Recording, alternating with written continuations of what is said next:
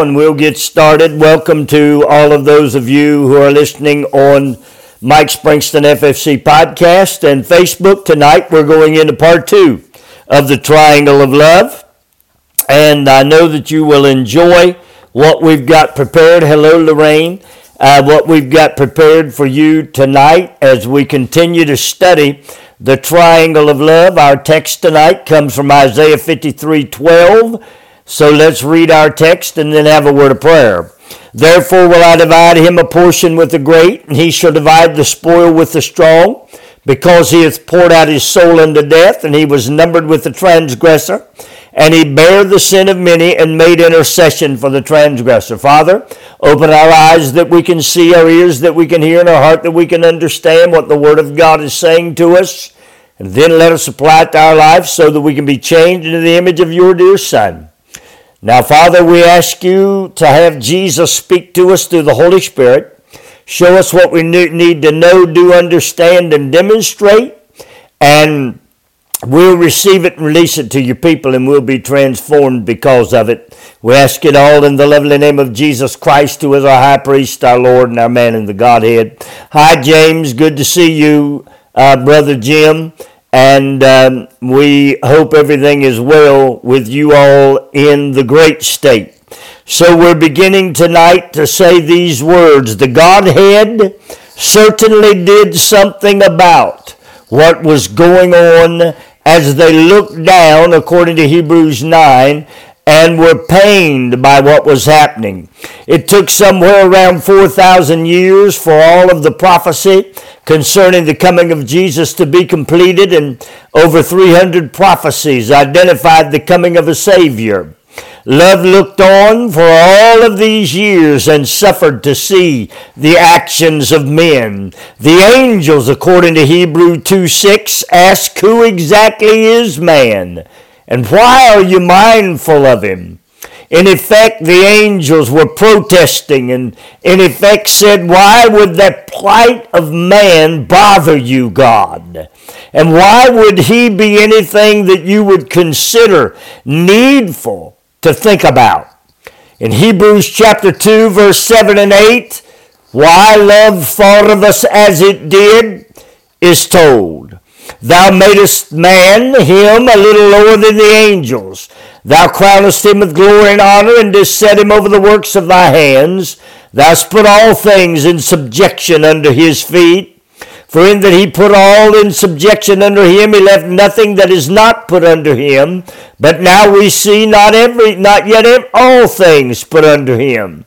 So why did it pain God with how man had turned to be such an evil and ignorant entity. How man had decided to be deceived and to take on the nature of the adversary. Why in the world, I'm sure the Godhead would say, would man determine to do so? He had given man glory, of which we know that we saw in Jesus Christ. He had honored man with dominion over the works of his own hands. We saw that in Adam. Everything in the earth now was in control of man, and nothing was left out of their control. Now consider this. Love looked at man and knew that man had the control of his creation. Man had power to develop or allow to die the works of God's hands. Man had been given a power that was undeniable and hence irresistible. The only thing man lacked was the power to take control of the devil. Love saw the problem. Now, the problem was not in he who created man. The problem was not in the creation that God had made, and it was not in the design of man.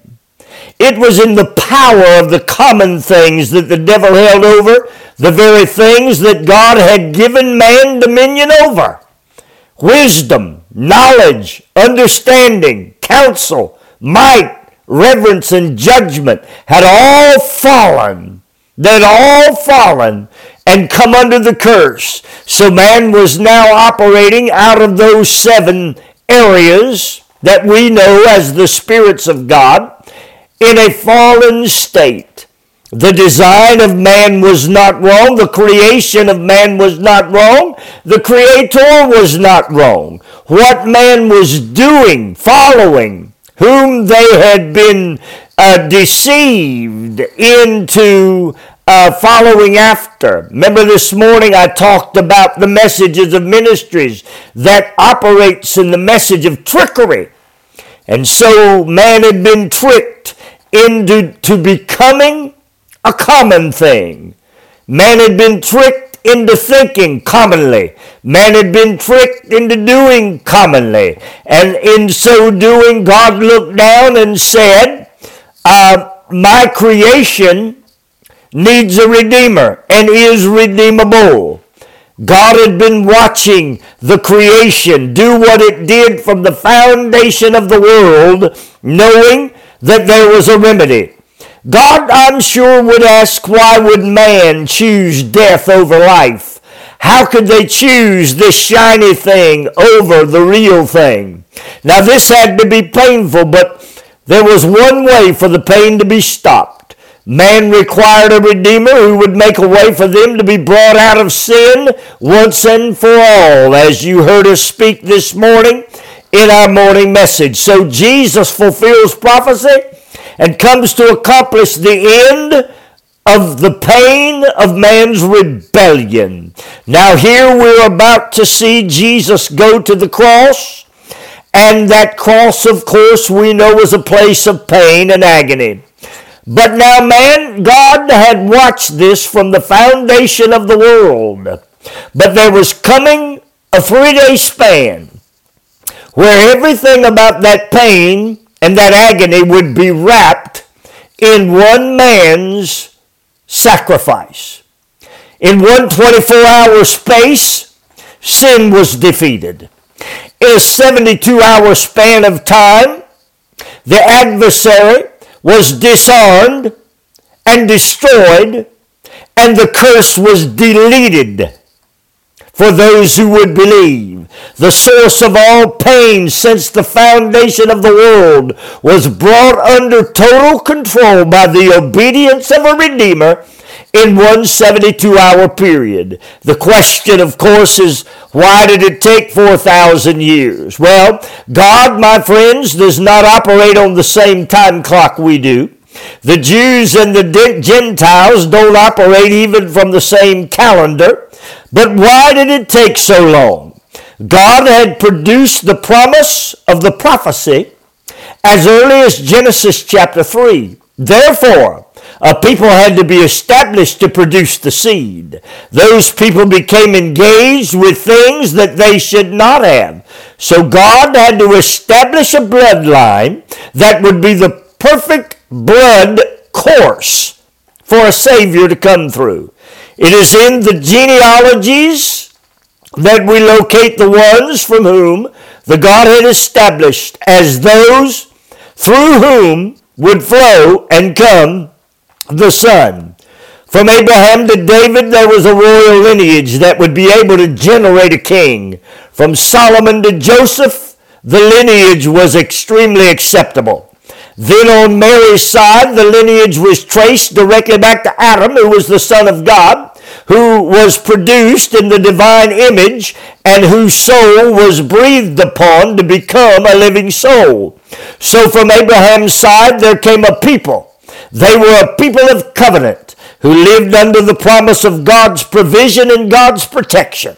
From Adam's side, there was the inner image and the breath of life that man made man a living soul, which was produced for the development of man. Then there was the lesson of the purpose of the blood. The lesson had to be learned by those who would live under the covenant relationship that was in both the Old and the New Testament. Then there was the identification of the position of a king who would lead us such as David and Solomon.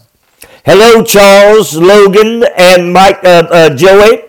From there, the prophets declared his coming and opened the path for the coming of the Messiah. God had time to plan when man would have both the covenant and their heart ready to receive the work of his son. Then a new covenant is exposed. So what exactly is this new covenant of love? It's in my text from John chapter 3 today. For God so loved. The gospel of Jesus Christ is a gospel of the story of love. It is the love of God that He provided to man by the works and replications of Jesus Christ. It's described to us in Hebrews chapter 8 and defined for us in 2 Corinthians chapter 1 verse 19 through 22. Look there with me. For the Son of God, Jesus Christ, who was preached among you by us, even by me and Silvanus and Timotheus, was not yea and nay, but in him, Christ Jesus, was yea. The covenant of love is yes to the believer who follows the acts and replications of Jesus through the work of the Holy Spirit. I heard a man say today that we are full of the work of the Holy Spirit, and that is true, but we do not come to the complete work of the Holy Spirit until we come into the work of Jesus Christ as man in the Godhead bodily. So we need to understand the Holy Spirit is replicating the works of Jesus, and He's replicating those works through six steps. Those six steps start from the cross and end in the Godhead. They all have a correlation to salvation, healing, preservation, deliverance, safety, soundness, and wholeness. And they all operate through the four phases of grace. Now, stay with me on all of this because we're going to show it to you in depth as we go through this study on the triangle of grace. The covenant of love is yes to the believer who follows the acts and replications of Jesus through the Holy Spirit. He does not exclude anyone from the things to which Jesus has provided for them. For all the promises of God in him are yea, and in him amen, unto the glory of God by us. There is not one act of Jesus that cannot and will not be replicated into the spirit and soul of a person who will pursue these places to which, or these portions of which, the work or acts of Jesus has been made accepted. These places, every one of them, are yes, and so be it to us. And they glorify God's grand design for the salvation of man as we come through each, action and replication. They are the yes and amen of grace, my friend. I'll show it to you. Now he which establishes us with you in Christ and hath anointed us is God. This is the grand design of God for us, my friend. He establishes the family of believers and anoints us through this love covenant. It is the anointing that comes from the Godhead that allows what Jesus Christ has provided us with to be replicated in us. What a wonderful thing. Verse 22. Now, who hath also sealed us and given us the earnest of the Spirit in our hearts? Notice this.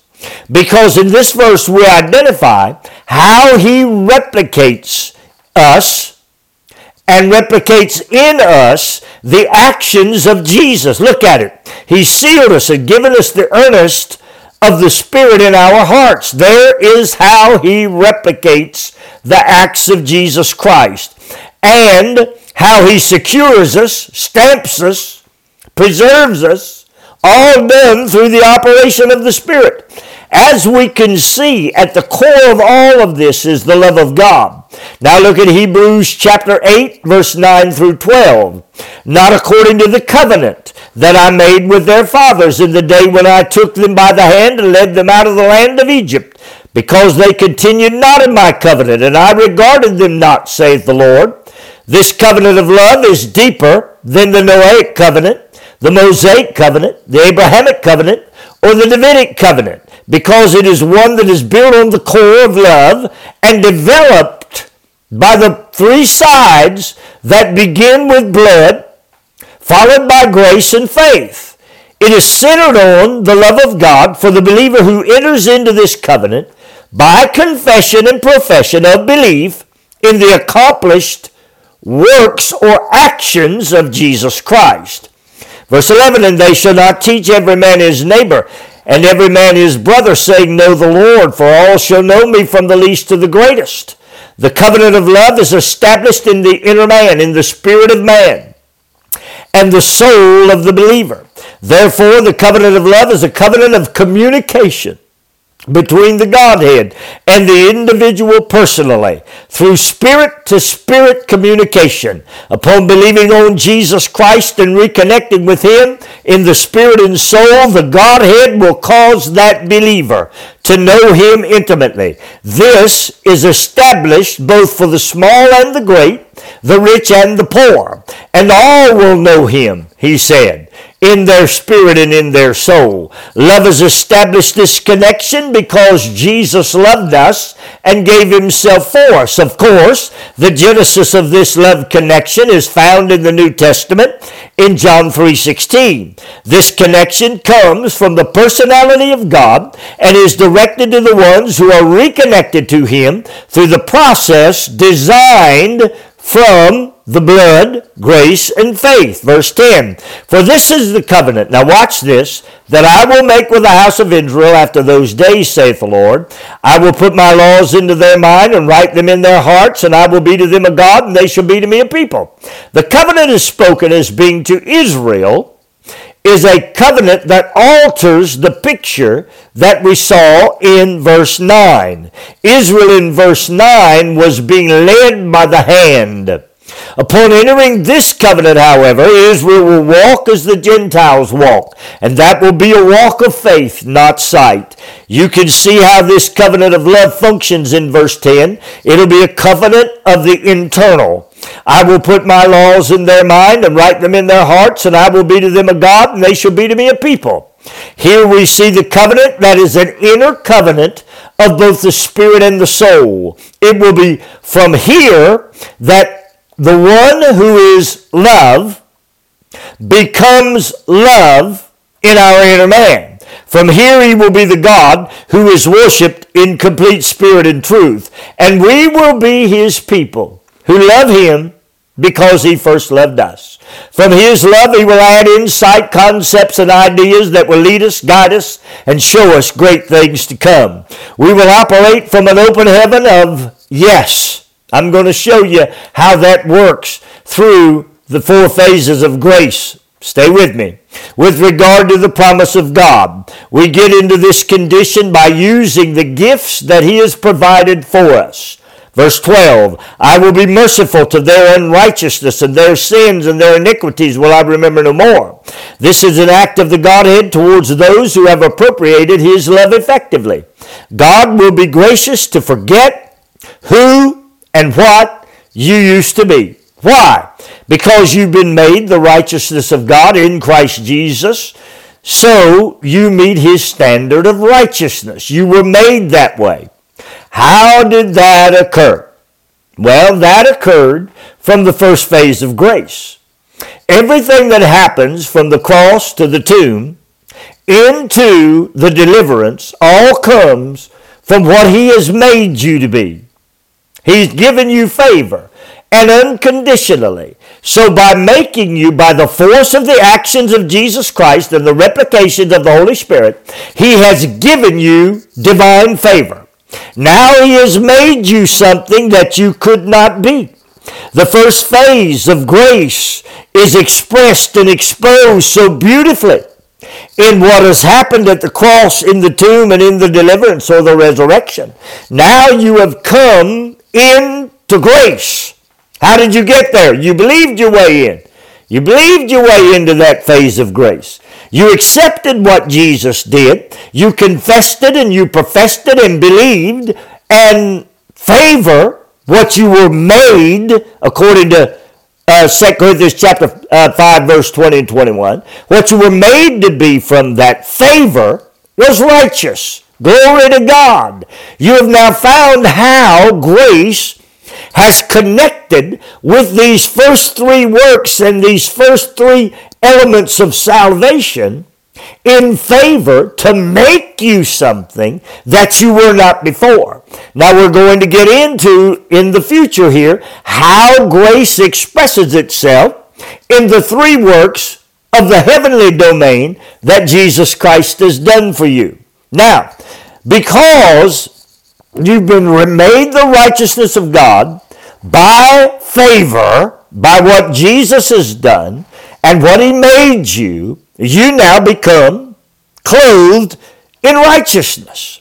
Because of the standards that is in Christ Jesus, all of the sin and the in-depth wickedness, including lawlessness, is forgotten.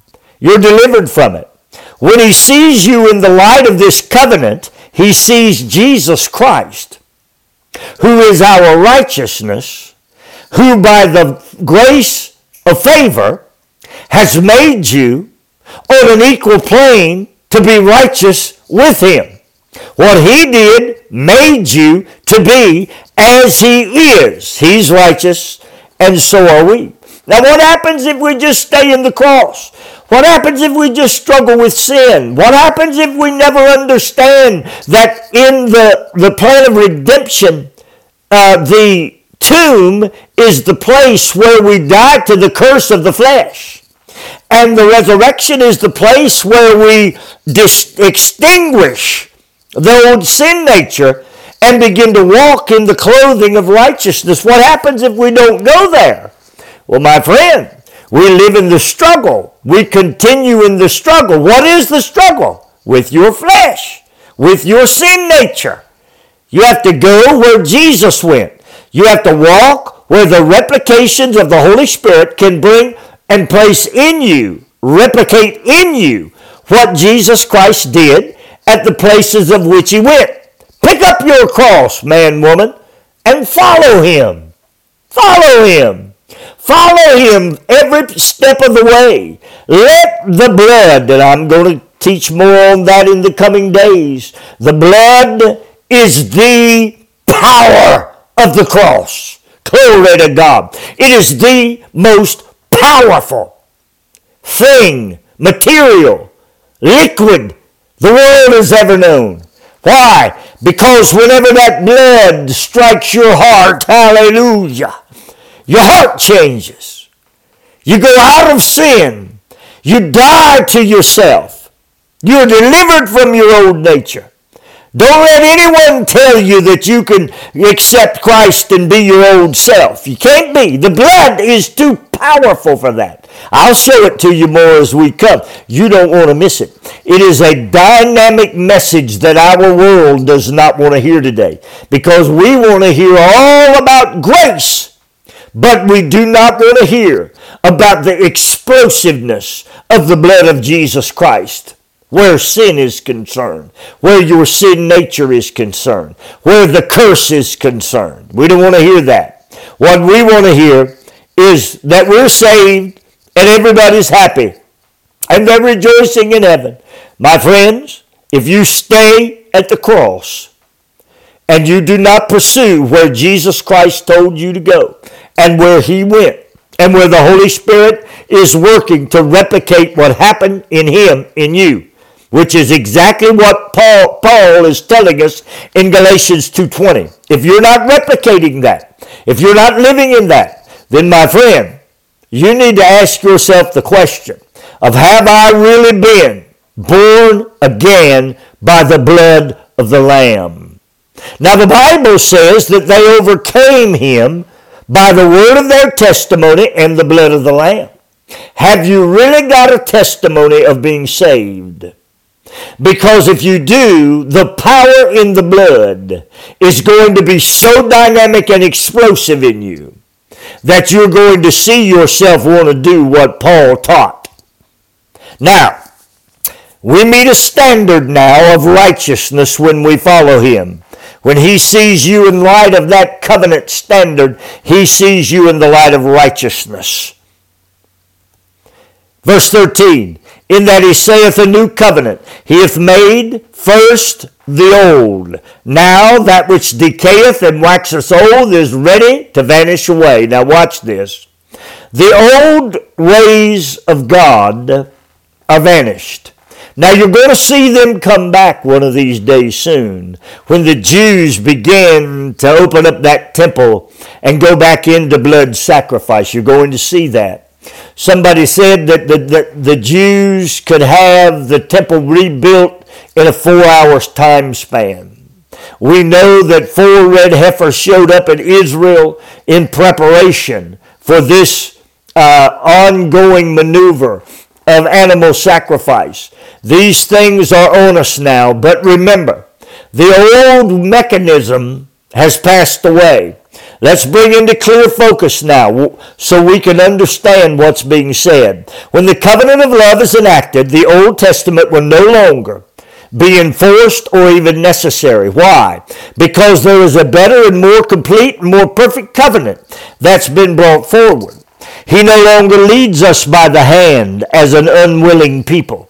He leads us by acceptance of what's been established in the eternal economy as being the standard of operation for his relationship to the believer. That's what the whole book of Hebrews is about. Of course, this standard of relationship begins with righteousness. Then it goes into worship, praise, and honor. Then it goes on over into his lordship. Then it goes into his ability to communicate to us as the from the uh, uh, as the man in the Godhead bodily. Look at this now, and uh, as it relates to your new understanding. 1 Corinthians 13, 8 through 10. Charity never faileth. The covenant of love will never fail. Why? Because it's the new covenant that's done away with the old. But whether there be prophecies, they shall fail. Whether there be tongues, they shall cease. Whether there be knowledge, uh, it shall vanish away. Love is the driving factor behind everything that is now in operation. The prophecies that are not devised in the covenant of love will pass away. The tongues that are not devised in the covenant of love, love will pass away.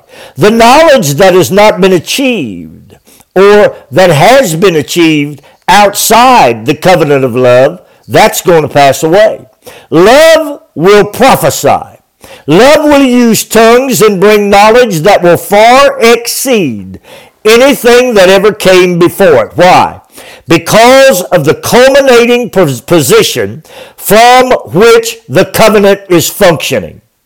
Jesus Christ has gone through the portions and the measures, according to Hebrews 4 and 7, of the plan of salvation to complete the requirements for love to be the total provision of the relationship between God and man. So the covenant love never fails. Things that man are involved with, they may fail. But the covenant of love never fails. Now, what happened to expose the covenant of love to us?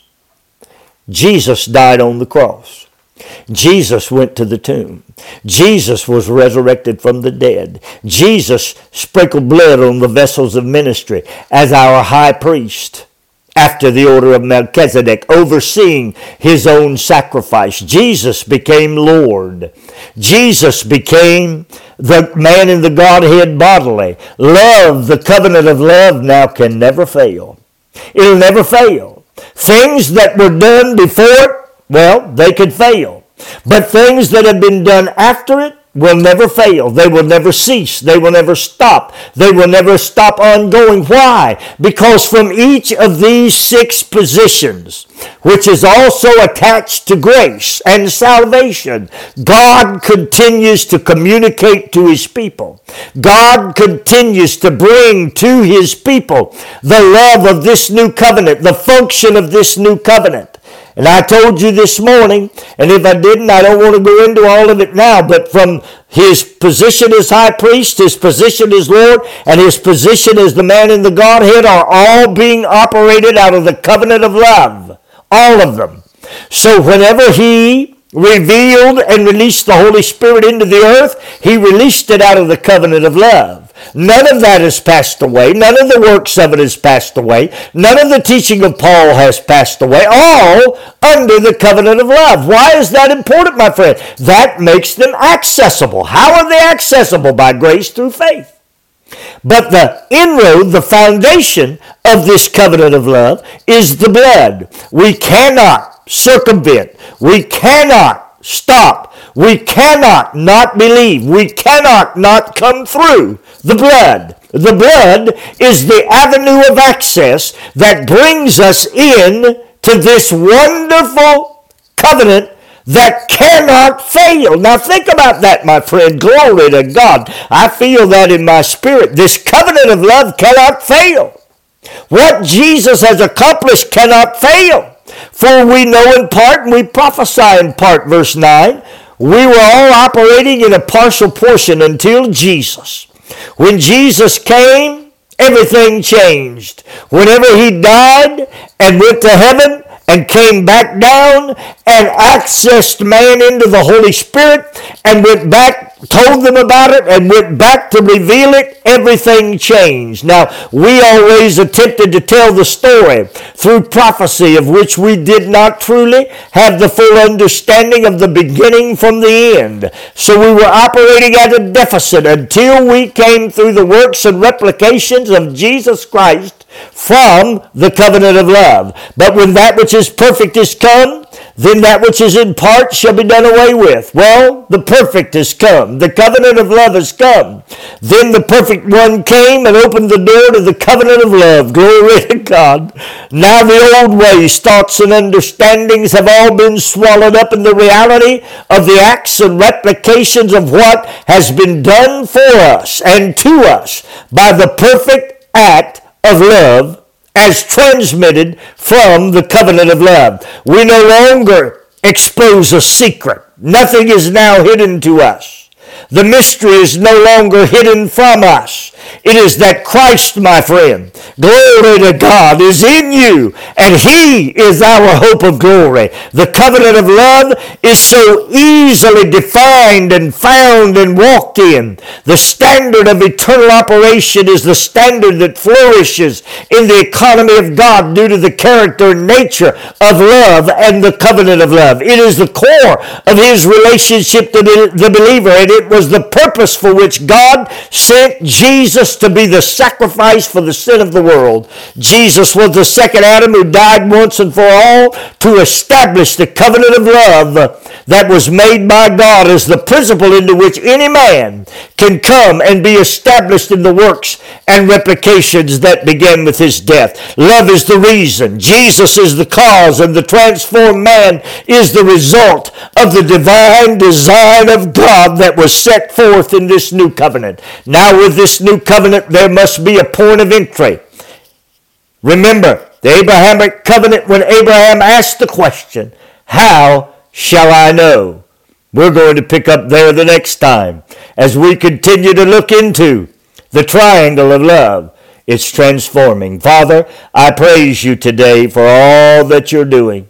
Open our eyes that we may see and our ears that we may under- hear and our heart that we may understand then change us, God, so that we can live in this triangle of love, in this great covenant, and prosper in peace, in joy, in the spirit of truth, and in the glory that is in Jesus Christ.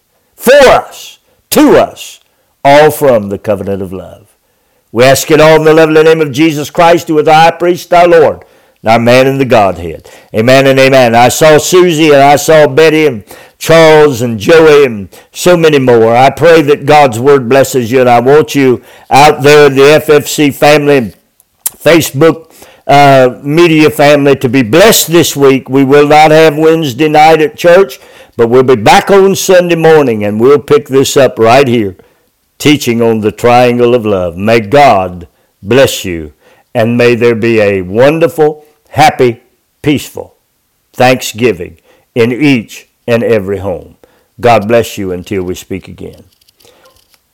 God bless you, my friends. Find Him as Lord. There He'll mediate this great covenant to you. Find Him as the man in the Godhead, and He'll speak to you and show you great and mighty things to come. May God bless you until we speak again.